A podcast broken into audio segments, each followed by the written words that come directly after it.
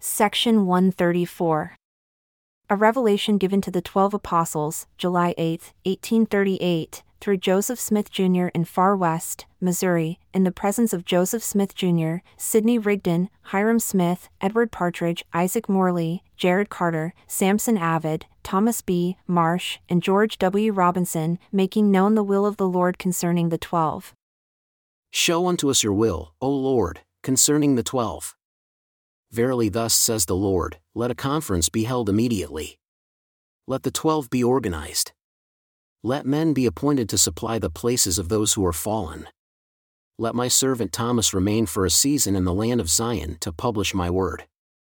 Let the residue continue to preach from that hour, and if they will do this in all lowliness of heart, in meekness, and pureness, and long suffering, I the Lord God give unto them a promise that I will provide for their families, and an effectual door shall be opened for them from henceforth. And next spring, let them depart to go over the great waters, and there promulgate my gospel in the fullness thereof, and to bear record of my name. Let them take leave of my saints in the city far west on the 26th day of April next, on the building spot of my house, says the Lord.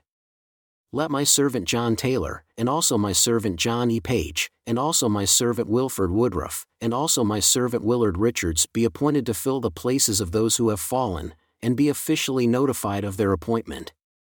Even so, Amen.